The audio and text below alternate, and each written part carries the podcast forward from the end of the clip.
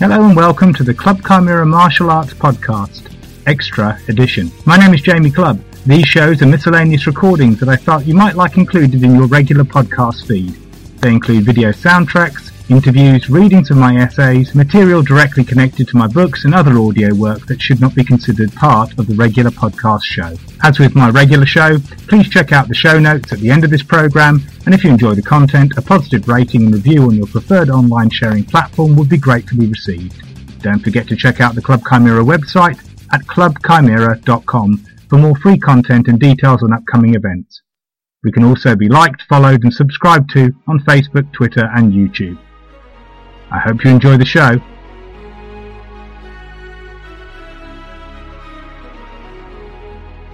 The 1984 movie The Karate Kid was a stereotypical coming-of-age story that was once embraced by a generation without question. 2018's Cobra Kai YouTube series has allowed the same franchise to re-enter the arms of this now rather jaded generation without having to feign being ironic or claim their indulgence under an insincere guilty pleasure excuse. With both the director and the composer of the original Rocky film on board, the film was a commercial and critical success. In hindsight, the first film was a culmination of a century of Orientalism, pseudo-historical ideas about the philosophical roots of martial arts, simplistic romanticizing about combative strategy, and adolescent underdog wish fulfillment. No apologies for spoilers here because the entire plot of Cobra Kai hinges on the ending of the 1984 movie and the series contains nods towards the fallout of its two direct sequels. However, if you're already familiar with the films, then you may want to skip the following recap section. The Karate Kid was the story of a working class teenager, Daniel LaRusso, Ralph Macchio, who travelled from New Jersey with his single parent mother to California. A Fish Out of Water, the movie's alliterative title, borrowed from an unrelated DC comic superhero, comes from a taunt our hero receives after his boasted prowess in karate, fails to save him from a beating administered by a waspish bully called Johnny Lawrence, William Zabka.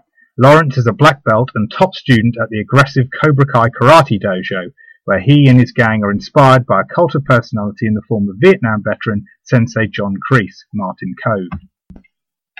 Kreese teaches his students the motto and philosophy of strike first, strike hard, no mercy. After further tormenting and eventually a second more severe beating, this time at the hands of Johnny's entire gang, Daniel is rescued by an Okinawan maintenance man, Mr. Miyagi, Noriyuki Pat Morita. He reveals himself to be a karate master, having defeated the entire gang single-handedly.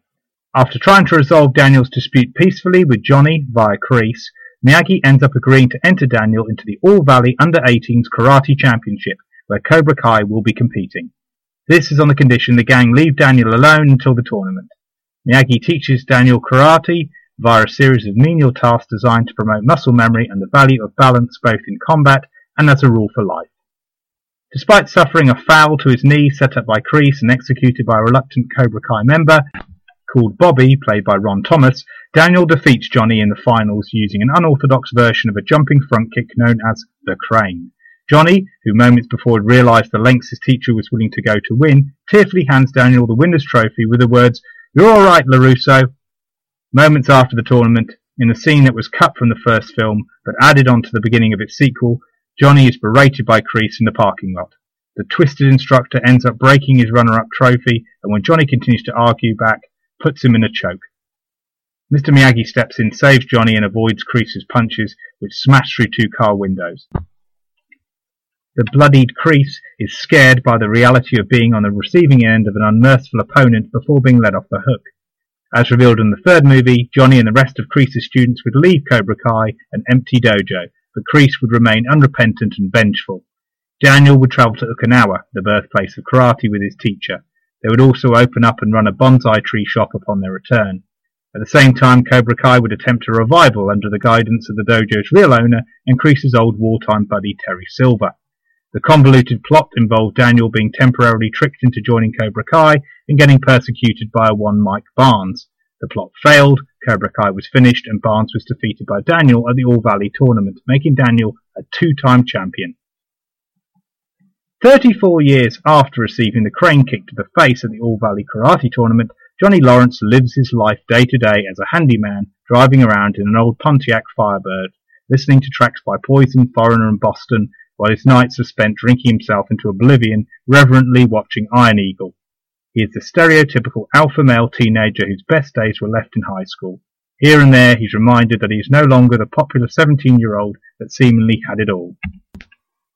He is a 50 something single parent father estranged from his only son who routinely gets into trouble. He works in a dead end job, is regularly mistaken to be a vagrant, and has no friends. Even his daydreams of the golden years were routinely ruined by the memory of being defeated by the kid who dethroned him and took away the love of his life. If the memory of that humiliating episode was not enough, the sight of the same kid's success as an adult being pushed in his face via advertising billboards and TV commercials makes him feel like he is losing again every day. All of this has been Johnny's life for a long time now, but now matters will escalate to breaking point. He'll be forced to simultaneously handle the present era and dig deeper into the past.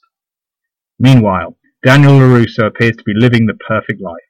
His car dealership is a huge success. He has a loving wife and two very bright children. Yet below the surface there are problems.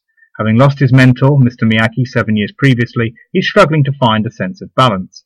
He has various problems with his family that he's feeling less and less able to manage. He's becoming increasingly distant from his daughter, Sam, Mary Mouser, who used to share his passion for karate and is now finding herself torn between schoolyard social politics.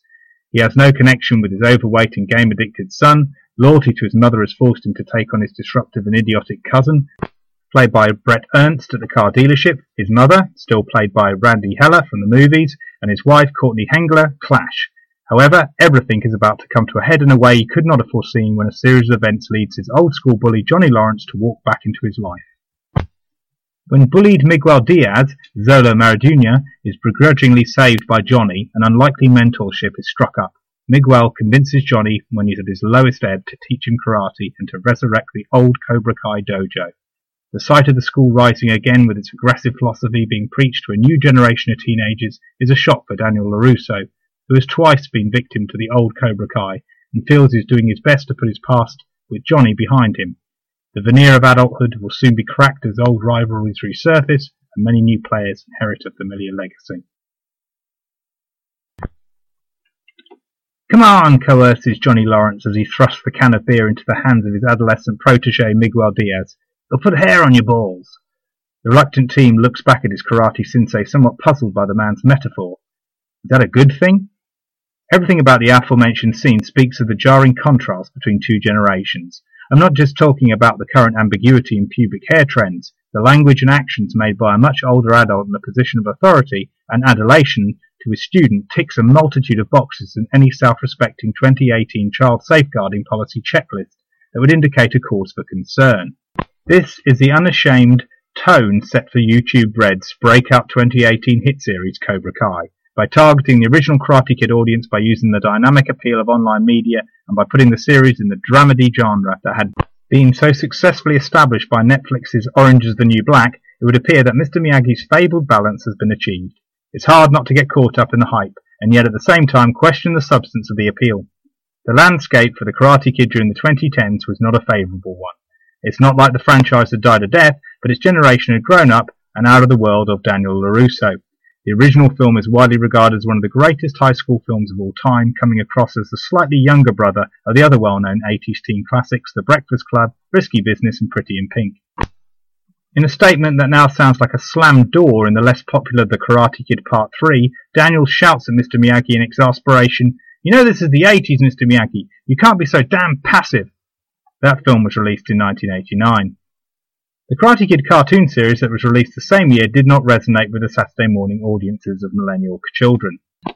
They weren't picking up their older siblings' cast-offs. There was no enduring love for Remco's range of the Karate Kid toys that had been released to coincide with the previous movie, The Karate Kid Part 2 in 1986, despite being technically superior action figures to Star Wars, G.I. Joe or Masters of the Universe. The martial arts industry had enjoyed a big upsurge in interest thanks to the first two films. Despite targeting a notoriously difficult martial arts demographic, the teenager, the coming of age drama resonated with those who felt disempowered. This has long been the marketing gimmick for martial arts the world over when trying to sell their service. It can be traced back to the 19th century health and wellness movement, fantasized through the rise of the comic book superhero and probably most memorably encapsulated by the Charles Atlas comic strip adverts for his dynamic tension bodybuilding program. The latter might have had a direct influence over the Karate Kid plot. Atlas's original 1940s comic strip started with Skinny Joe being humiliated in front of his date at the fair by a big bully, only to come back exacting revenge with a new muscular physique honed by the dynamic tension course. This advert was soon changed to the far more memorable beginning scene of Skinny Mac getting sand kicked in his face while sitting on the beach with his girlfriend by a muscular bully. Daniel's humiliating first encounter with his rival Johnny occurs on the beach in front of the film's love interest Ali, played by Elizabeth Shue. This is where Daniel doesn't so much get sand kicked in his face, but gets his face kicked into the sand. Paying a certain degree of homage to this crude marketing device in Cobra Kai, Johnny haplessly tries recruiting adolescent male students with the line that karate will win them girls. It serves as yet another on-the-nose example of cultural shift since the first film. With changing times being on point, the martial arts subculture moves on from the Karate Kid in the same way that the swimmer sheds his water wings. Older generation Xers who've been caught up in the kung fu boom of the 70s were often quick to point out the inferior level of fight choreography exhibited throughout the series. Only a few unnamed tournament fighters Chad McQueen and most notably Ian Thomas Griffiths, who played the main antagonist from the third film, had previous martial arts experience. Soon, those who'd been drawn into the martial arts through the Karate Kid discovered the actual moves on display weren't very impressive. Good acting, direction, editing, cinematography covered up for the lack of skill on display. Johnny's beatdown of Daniel on the beach has a spiteful, visceral quality, but the actual combination he uses looks very awkward. Daniel's fights are mainly reliant on the performance of his opponent and some clever camera angles. Looking back, the Karate Kid sold some pretty slick martial arts snake oil. Daniel is taught a particular way to wax cars, paint fences, sand floors, and paint a house until he's thoroughly pissed off. When this happens, it is revealed he has been training muscle memory for a series of blocks. This is taken to an even more ridiculous length when it is revealed that neither Daniel nor Mr. Miyagi have a clue how the karate point stop tournament system works, leaving Ali to explain just moments before the first fight. Despite this lack of rudimentary sporting knowledge and having not sparred once, Daniel somehow wins the tournament. During the 1990s, the rise of critical thinking in the martial arts subculture led many teachers to break the news to the deluded that actually striking first in a real life self defense situation is not only legal in certain contexts, but often the best chance anyone has of being successful. These were the lessons coming back from karate black Belt, who had worked the nightclub door for any length of time. See Watch My Back by Geoff Thompson and Working with Worries by Dennis Martin. Many progressive and revisionist traditional martial artists have done a lot to debunk the always block first interpretation that has been derived from Funakoshi Gichin's quote that there is no first attack in karate. Finally, despite what we have been led to believe, the style of karate Daniel learns little resembles Goju-Ryu Gojukan Karate Do. Miyagi takes his name from the school's real-life founder, Miyagi Chojun, and Daniel does practice one Goju kata in the Karate Kid 3, and it looks like it's the very first time he's ever trained in this kata, despite being of such a high standard of fighting in the very first movie. We don't see Daniel knocking out Sanchin or Tensho katas.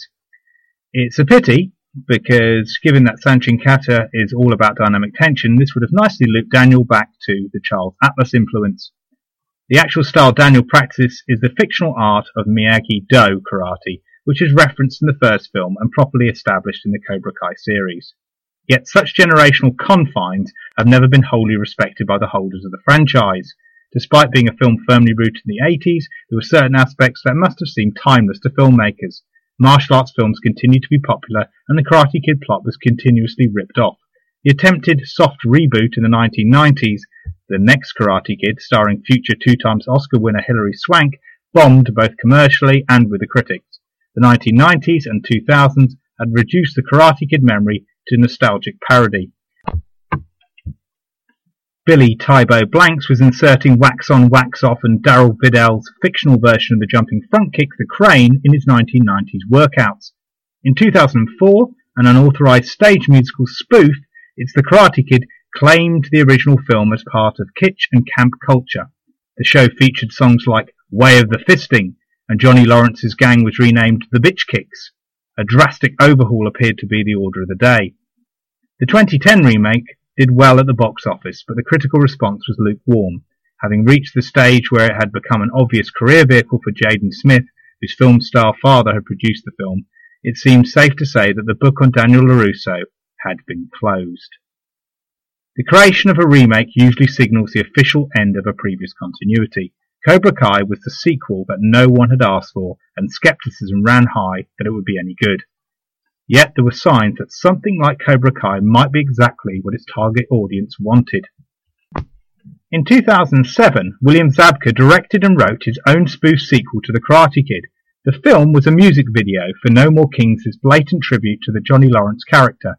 The video saw a down on his luck adult Johnny Lawrence hanging out with all his old Cobra Kai buddies in a trailer in the desert, still tormented by his defeat by Daniel LaRusso, played by Ralph Macchio. He gets another opportunity to win the All Valley Karate Tournament and succeeds before realizing it's all a dream.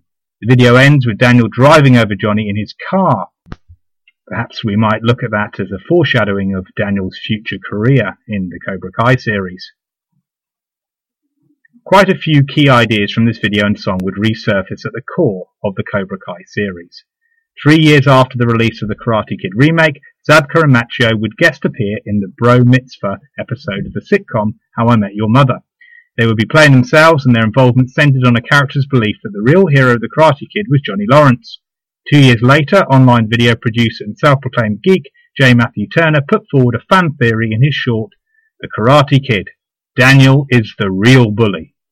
The video might have only been half serious at best, but it proved popular in social media and a new, more favourable light was being shone on Johnny Lawrence.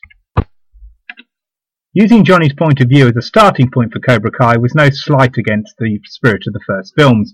As Turner's mock review had pointed out, there were certain redeemable qualities about Johnny's character already present. However, the strength of the TV series is that it doesn't just abruptly parody the original series by making Johnny the hero and Daniel the villain.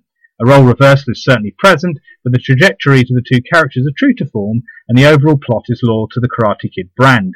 This is not a full realization of Turner's mock retrospective review. Miyagi is still venerated and respected, Kreese is still vilified and condemned. However, the jaded Generation X have become fans of anti-heroes. They like complexity, and they like to post-mortem their childhoods. If you don't believe me, count down how many 70s and 80s franchises are still going strong today and how many more are being lined up for yet another new reboot. If the original series took its cue from Rocky, Cobra Kai has shades of Gran Torino. The middle-aged Johnny Lawrence shares many of Walt Kowalski's traits. He is mentally tied to a perceived golden age, exhibits prejudicial world views that are representative of that age, is self-pitying and wishes to isolate himself from the current times, but underneath its grizzled and cantankerous exterior there's a genuine desire to be good. Discovering he has no connection to the current teenage popular crowd, Johnny begrudgingly becomes the champion of the misfits, nerds, and geeks. It's quite a believable symbiotic relationship. The jocks of yesteryear become the mentors of today's outcasts. When the crimes of his old karate school are put at his door, Johnny justifies his wish to re-enter Cobra Kai in the All Valley tournament to Daniel with a simple statement that I am not Kreese. The series effectively explores the brilliant vulnerability and internal conflict Zabka displayed when Kreese gives him the infamous sweep the leg command. Johnny's dubious teaching methods possibly took a degree of inspiration from some rather infamous characters in the martial arts world. For example, when he discovers that many of his students are flinchers because they've never received a punch to the face, he organizes them all to have that experience. There is genuine footage of schools that believe taking shots to the head is a great form of conditioning. However, amidst all the brutal training concepts that surprisingly don't get Johnny into trouble with the local authorities, I'm not sure if I'm allowed to even be around children, he says early on in the show after doing his own version of a Mr. Miyagi teenage gang beatdown to protect Miguel. There are certain kernels of truth that would have been dismissed as part of the Cobra Kai evil in the original movie franchise. We can see why Johnny believes that the way of the fist is a pragmatic philosophy and just the thing your pussy generation needs. Meanwhile, Daniel LaRusso has always been a feisty kid with a quick temper. Without Mr. Miyagi as his mentor and in a position of power, we see forgivably human impulses rise in Daniel as he's faced with disruptions in his life. Early teasers for the show reveal the first scene where circumstances land Johnny in the front of his old teenage rival. It appeared from the way the trailer was edited that Daniel was being cast as the heel, enjoying the benefits of his position over Johnny and unable to resist further rubbing his nose in the moment that still haunts his old bully's life. However, the show is happily far too intelligent to give in to such a base fan wish. Daniel's slips to the dark side here and there are in line with the character we have known in the franchise, and Cobra Kai does well to pull him back. There are shades of Karate Kid Part 3 in this series, whether or not Macchio would like to admit this, and they serve the show well. Although Generation X is squarely in the sights of this exercise in nostalgic art, the show is not purely held up by Zabka and Macchio's performances. A cast of post-millennials hold their own in a way that echoes and surpasses the spirit of the first film. Taking the foreground is Mary Mouser as Samantha LaRusso, Xolo Maridueña as Miguel Diaz, and Tanner Buchanan as Robbie Keene, Johnny's estranged son. Their individual stories are as interesting as their interaction, which is another key strength to Cobra Kai's storytelling. Behind them, we get a supporting cast that are reshuffles and expansions upon the tropes set up in the original film. Whereas the original film presented nuanced characteristics of Johnny's gang, here we get the opportunity to watch the full evolution of Miguel's school friends. Two teenagers help present a genuine problem in martial arts circles, going from being bullied to feeling empowered to being bullies in their own right. Another friend spots the faults in Johnny's approach from the get-go, reminding everyone that the Nazis lost. The WASP element is concentrated into an entirely separate tribe of non-martial artists presented as irredeemable bullies. Character development is at its weakest in this respect, with all the alpha high schoolers being transparent plot devices to represent all the evils of the current generation. Johnny even offers a critique on cyberbullying, seeing it as an inferior form of teasing. The line is played for laughs, but the type of viewer who is concerned about the moral ambiguity of the Wolf of Wall Street might think it's some sort of veneration of old school bullying. The trio of Jon Hurwitz, Hayden Schlossberg, and Josh Heald have clearly made a departure from the broad comedy that had brought them previous success with the Cobra Kai dramedy.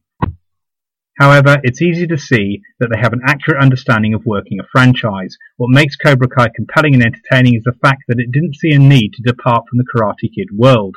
No apologies are made for the original trilogy, and the plot is resolutely loyal to the original storylines. It's a move that the original studios and creators would probably have never done. The work is fan fiction of the highest order. It operates in a world of absurd make-believe martial arts where kata is a focusing exercise comparable to Qigong, where abstract muscle memory exercises will endow an individual with hidden fighting skills that they can pull out in a real fight without any real fight experience.